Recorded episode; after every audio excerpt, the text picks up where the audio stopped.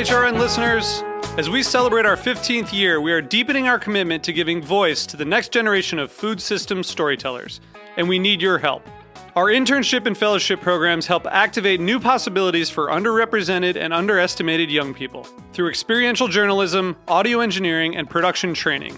Through these unique programs, HRN helps food equity stewards build essential workforce readiness skills that expand their potential and foster economic mobility. Please consider supporting these critical programs. And with a minimum donation, you can be entered to win a dinner for two at an amazing restaurant in one of eight cities and tickets to a concert at a great venue in one of those cities. We have incredible partners across the country who have donated, as they also share our passion for helping to educate the next generation of food systems storytellers.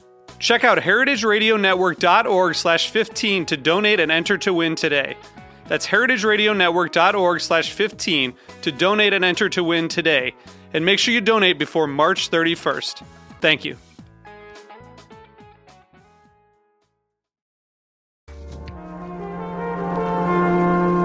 Broadcasting live from Roberta's in Bushwick, Brooklyn, you're listening to HeritageRadioNetwork.com.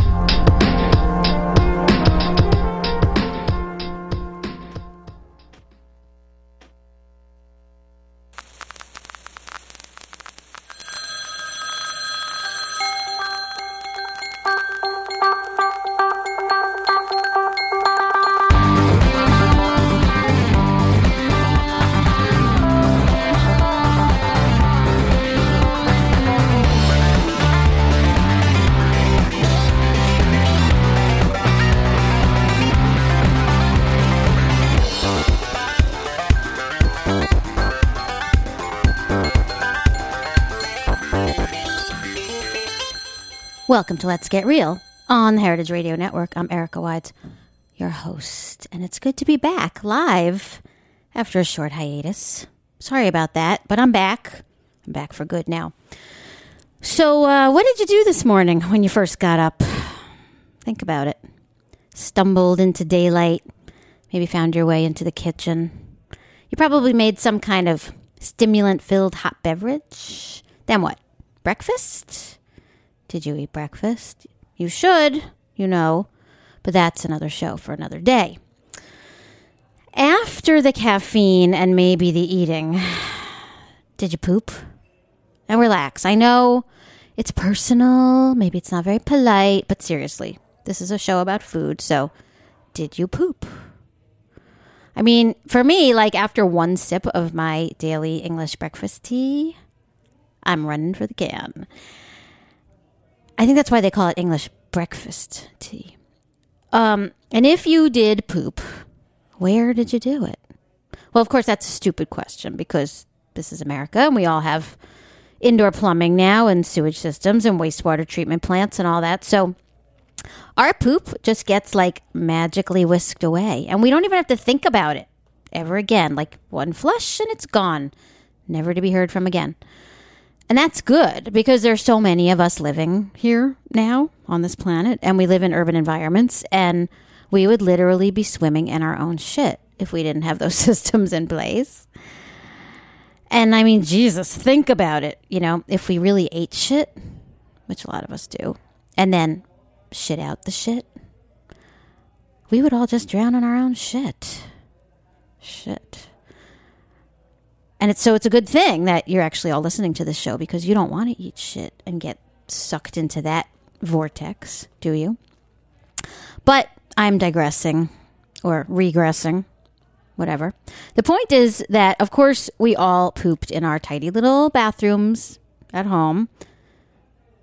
You know, maybe you read The New Yorker while you did it, if your brain still functions, or maybe if your brain doesn't function you updated your Facebook status or something while you were pooping. I don't know. And you flushed it away and you went on with your day, and that was it. You know, ah, modern life. So civilized, so sanitary. But if we were living on this same land here, say 10,000 years ago, or even 5,000 years ago, or even 300 years ago, or even 100 years ago in some places, we could have just basically pooped wherever we pleased just, you know, drop trow or drop your loincloth. I guess you'd lift your loincloth and just let it go.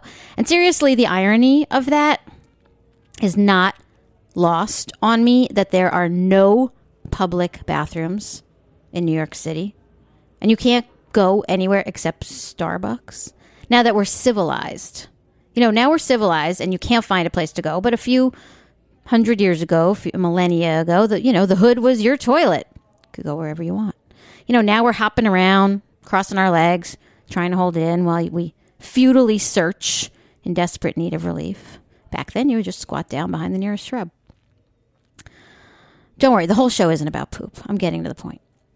And, you know, it's not like people just like went right in their front yards, you know, or beside their rustic primitive kitchens. They they knew what they were doing. They had latrine areas. The latrine areas away from the food, away from group areas, away from you know, they knew even back then. Even our most primitive ancestors knew not to shit where you eat. Where do you think the expression came from? They weren't dumb. Actually, in some ways, they were a whole shitload smarter than us. they knew how to engineer their food for maximum flavor and nutrition, which is something I'm getting to, before things like labs and Unilever and IHOP. So these people who weren't dumb, who were not shitting near their food, they knew or basically figured out gradually that if they ate the foods that they liked when they came upon them, when they stumbled upon the ripest fruit and ate it, that when they then pooped it out, newer versions of those foods would miraculously spring forth from the spot where they had pooped them out years before. You know, because the seeds passed through them. Do you get that? Like if they came upon an early almond tree, like not here because almonds don't grow here, but in the original Fertile Crescent, which is, you know, where we all come from. Not the Fertile Crescent that now we call Park Slope or Chelsea or the Upper West Side. Different kind of fertility. The Fertile Crescent of the Middle East. That almond tree would have some pretty tasty almonds on it, but it also had some really super bitter almonds on it. And they would be bitter because almonds are actually where cyanide comes from. And almond trees originally had both bitter almonds, which were poisonous, and sweet almonds, which weren't. It was a genetic flaw in the almonds. The bitter ones had the cyanide in it, so they would taste them, and if they were bitter, they'd spit them out, and they wouldn't get chewed up, and they wouldn't pass through us. But the sweet ones, they would eat, pass through us.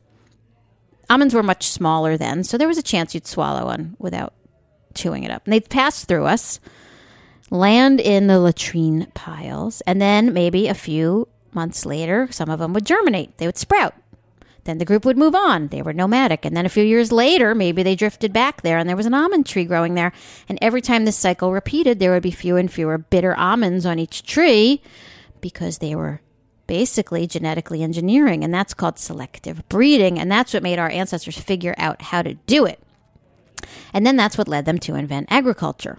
They were smart and they knew how to maximize the traits they really wanted from their foods like sweet almonds, bigger, juicier fruits, riper fruits, better vegetables, even with animals. And this was really smart, and it's what we should remember and be really proud of in our smart ancestors.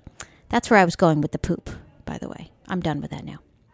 So they were basically creating the first engineered foods, working with nature's forces together to create something better or different like corn, which actually started out just as like a weedy grass with no ears on it. Didn't have the big ear. It only had like a couple little seeds. Right? Corn was like not what we think of as corn today. Corn is a completely manufactured by humans food. Corn was engineered by us over thousands and thousands of years to become what it was, which was this ancient, powerful empire building food staple in Central and South America that's what it was, to its current incarnation as the vehicle of our human demise that it seems to be turning into. You know, back then it was the staple food that built the great Mayan and Aztec and Incan cities of gold with calendars and all that shit. Now it's the foundation of our big gulp corn puffed pirate's booty corn and soy animal feed, Paula Deen style obesity and diabetes filled empire of foodiness. So it's kind of lost its charm for me. Corn, except a good ear of sweet corn, of course. And I do like a good tor- corn tortilla once in a while, but that's different. Anyway, we've certainly come a long way from those fresh air, free pooping days of our glorious past.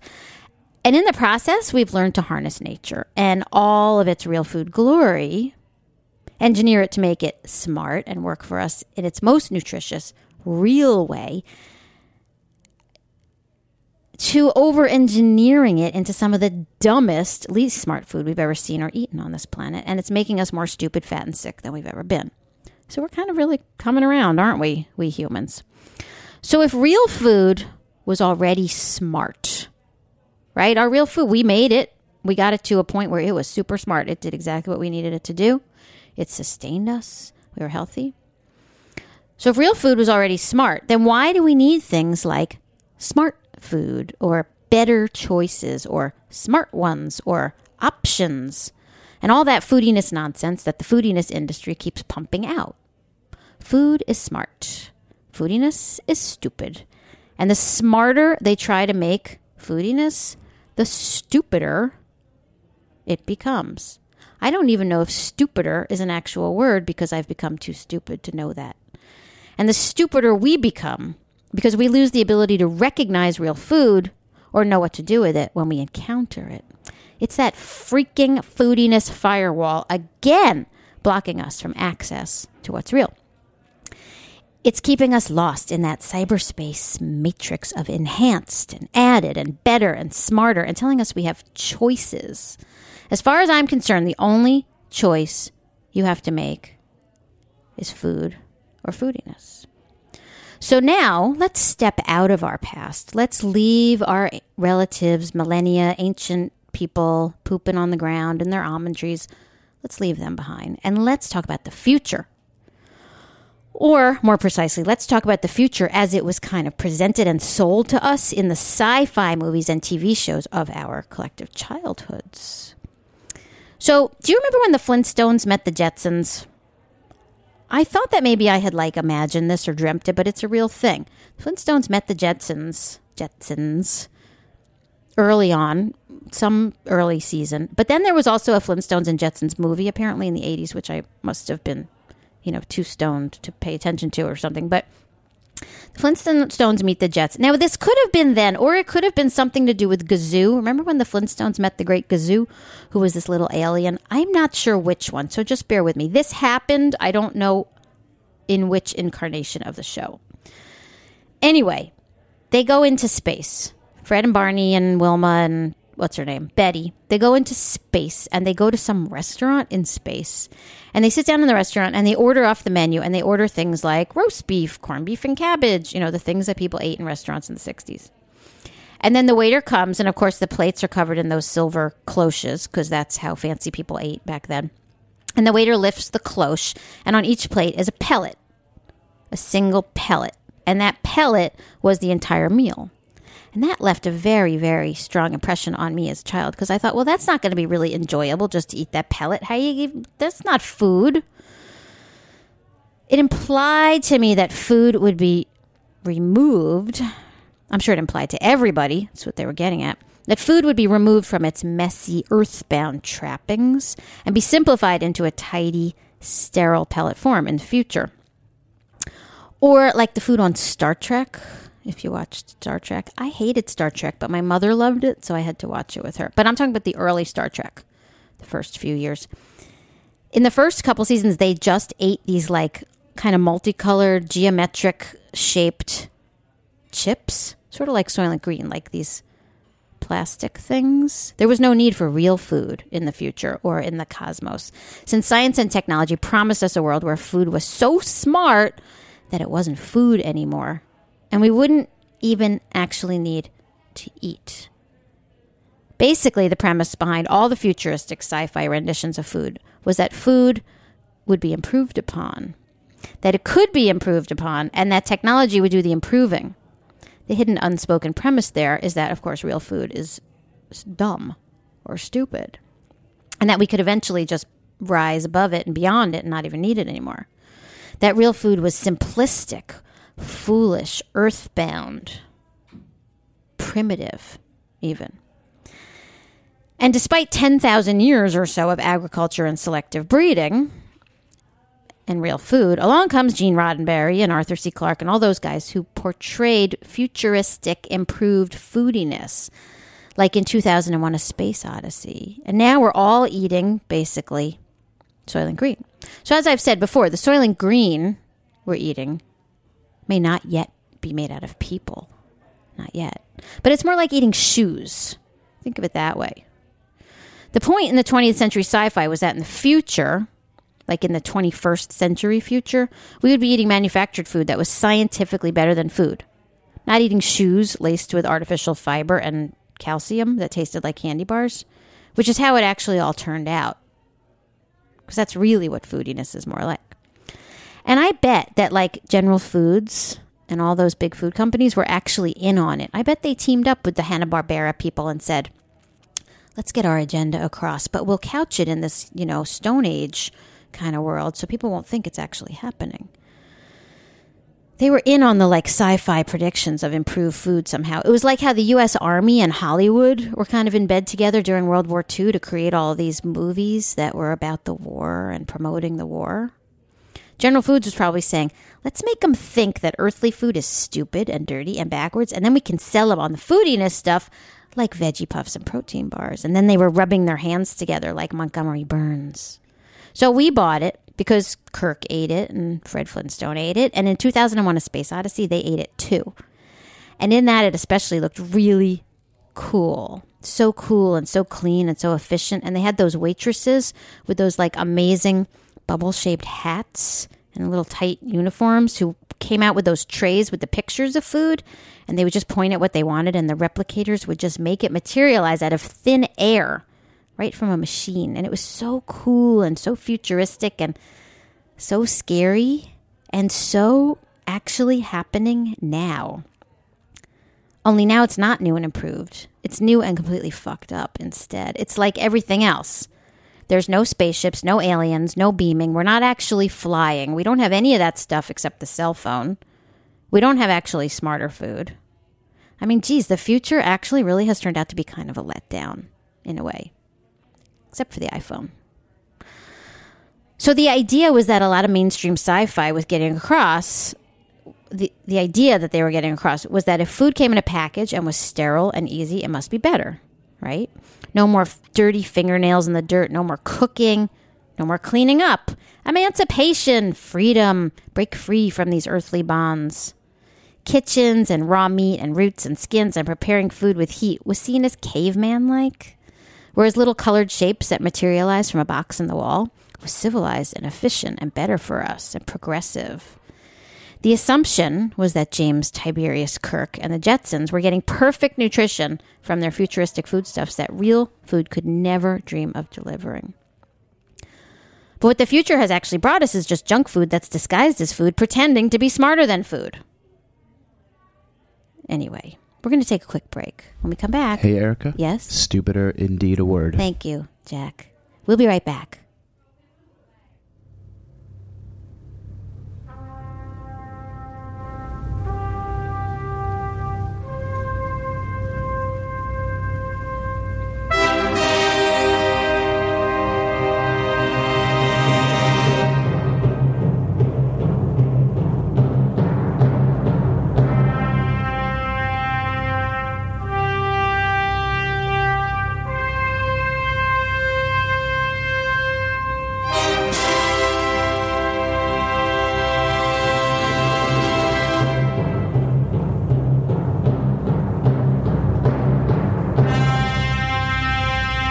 The following program has been brought to you by Cain Vineyard and Winery. Cain Vineyard and Winery supports Heritage Radio and the growing movement to change how Americans eat and how we think about our planet. For more information, visit www.cain5.com. Welcome back to Let's Get Real on Heritage Radio Network. It kind of always makes me like, kind of gives me the chills listening to that. It also sort of makes me want to be a figure skater and do my like routine to it. Anyway, uh, let's get back to the present, back to the current, back to the now. So remember, there's food, the apple. There's junk food, the Apple Jacks. And then there's foodiness, the organic apple flavored gummy bear. It falls in between. It's how you make the junk food seem like real food, and that's the evil genius of these sm- so called smarter foods. They make us think that smarter equals better. If we can make food smarter, then we must be really dumb for eating the original, stupid us, eating food instead of foodiness. Silly rabbits, don't eat plants, eat pellets. So instead of scientists in labs scientifically designing food that was even more nutritious than real food, they designed gummy bears made from corn syrup and gelatin, but add in organic apple juice concentrate and synthetic vitamins so that if we eat nothing but junk food but think of it as a smarter choice than apples or regular gummy bears, then we're okay.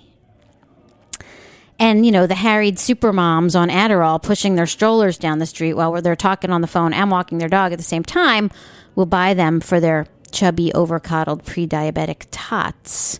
So the moms can take those tasks off their list of, you know, cooking for their kids or feeding their kids.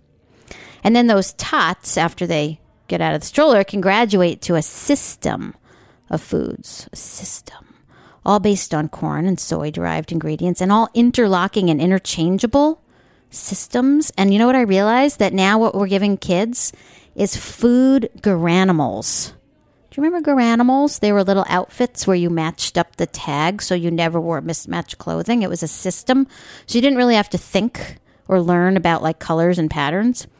It's food garanimals, no thinking required and then get them hooked on that so that little you know little toddler junkies all hooked on that and then they can graduate to like easy to hold sparkly shiny kid size fun shaped syringes filled with insulin with mickey mouse and muppet babies printed on them so that you make being diabetic fun so the smart foodiness rabbit hole leads to the disease rabbit hole, leads to the pharmaceutical rabbit hole, which leads to the wheelchair rabbit hole, which leads to the jaws of life mega gastric bypass rabbit hole. And thus we have the beautiful circle of modern life.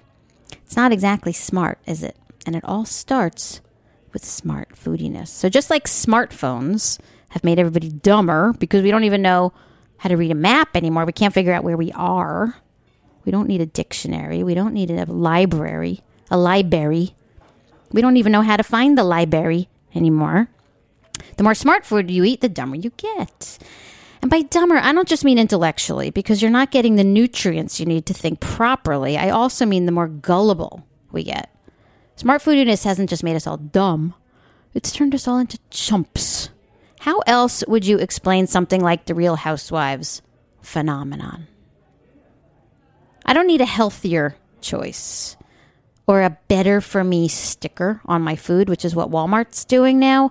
They've decided they're going to put a sticker on the food that is better for you, according to Walmart, of course. Walmart's guide to better for you. I don't need that. Don't tell me what my options are. I've got foodiness blocking goggles on and I can see through the foodiness firewall. But it's not easy. The goggles get foggy. Please, believe me, even for me, especially when I'm really hungry and I'm not home, they get foggy. And the same goes for you. If you're eating real food, you have your foodiness blocking goggles on. You don't need smart food. An orange or a head of broccoli or a chicken breast doesn't have healthier options because they aren't healthier options of what is already maximally healthy. Get it? Food is already smart. So it's like we humans worked and worked for millennia to make our food great, super nutritious, delicious, real, insect resistant naturally without chemicals. We didn't need. We didn't need chemicals. And for about 500 years, we got it like totally right. We were doing really well by cultivating and selectively breeding plants and animals to produce better food for us bigger, sweeter fruit, naturally resistant plants, disease resistant, healthier, bigger animals, all without chemicals or hormones or steroids or antibiotics or Monsanto or anybody like that. And then science stepped in and chemical engineering and war and the Industrial Revolution, and we screwed it all up. Food was already smart, but how to use up all the leftover chemical technology of wars? Add it to food and call it smarter. And who better to market to? To dump it all on? Kids. If the Flintstones traded in their brontosaurus burgers for corned beef pellets, then maybe we should too. Now, lucky for me, I also watched a lot of Little House on the Prairie, which I've talked about on here many times. You know, I was a Little House on the Prairie geek. So I watched Little House on the Prairie, not just the Flintstones. And their food always looked a lot better to me. So I kind of followed their model, which meant I like to eat popcorn in bed, which is what Pa. Did you notice that at night they would show Ma and Pa in bed? They were never, you know, having sex because it was Little House on the Prairie. They were eating popcorn instead. It's like what I do in my house. So I followed their model. They were smart. They ate what they could grow or kill or hunt or fish or forage, you know, within a few miles of their little house there on the prairie.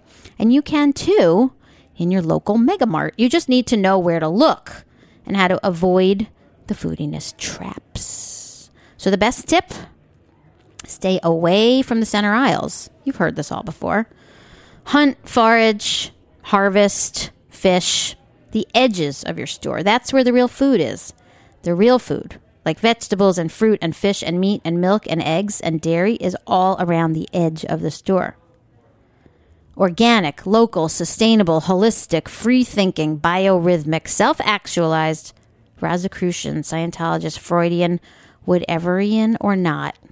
It's still better to eat real food than foodiness. Don't let them tell you otherwise.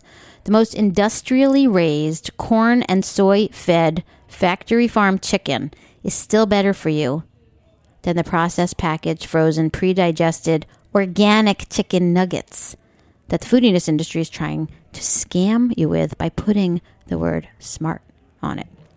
And if you can find an organic whole chicken, then you have seriously won the game against foodiness. You get the gold medal, you win. And it's not just food, of course. There are rows and rows and rows of drinks out there now telling you that they're better than water for hydrating you. What's better than water for hydrating you? Giving you peace, energy, inner calm, wisdom, stamina, mojo. It's all a big load of shit. You don't want to eat shit, right? So why would you drink it?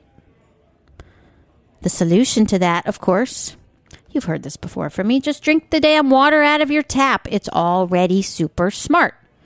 Filter it yourself to get out any lead and any junk that's in there and drink it from there. It'll be better than bottled water or sports drinks or green tea, corn syrup drinks, or anything else.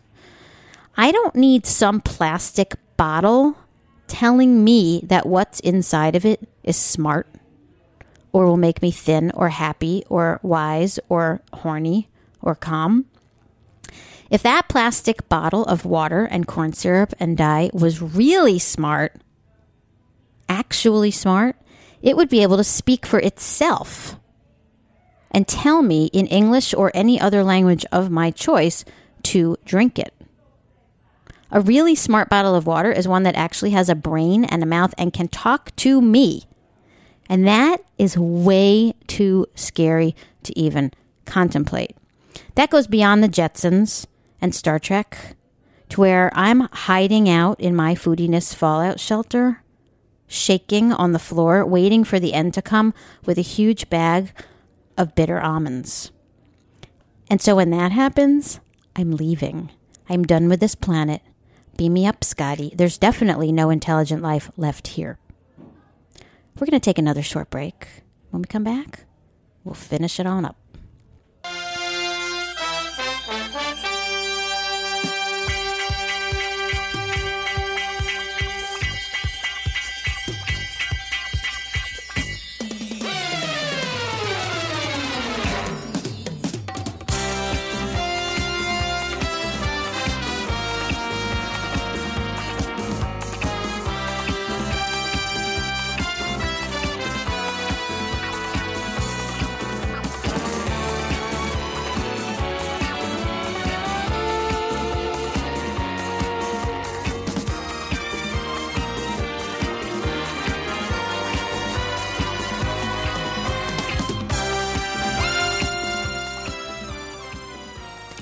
Welcome back to Let's Get Real on Heritage Radio Network.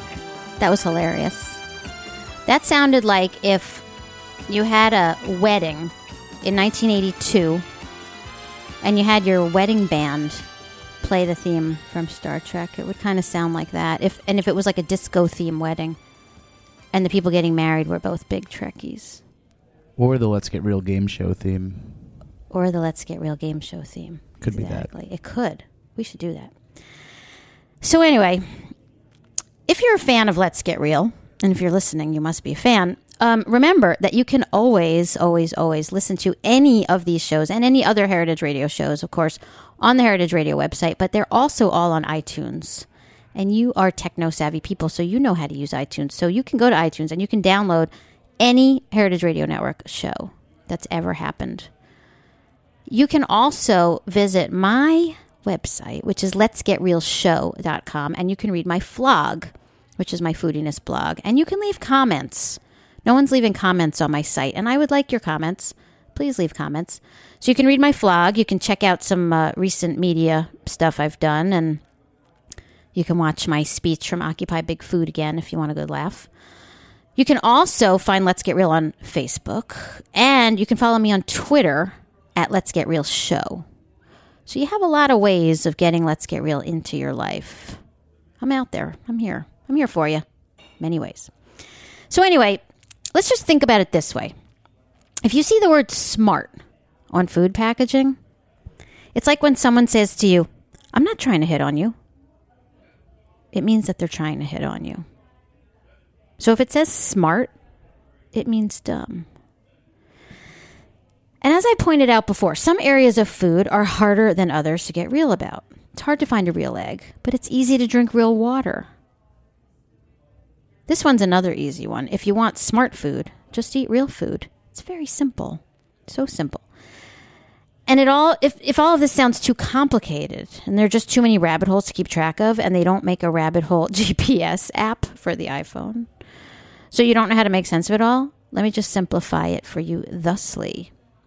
Smart food is to real food as a real housewife is to Meryl Streep. Discuss.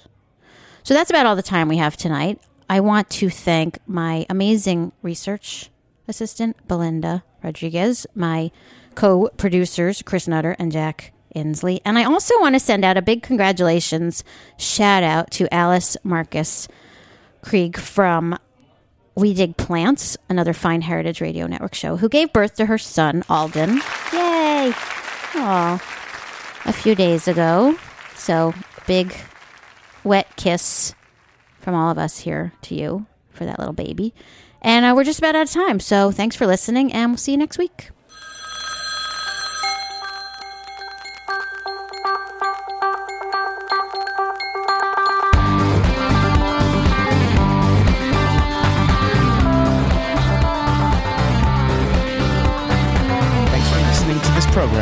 Heritage Radio Network.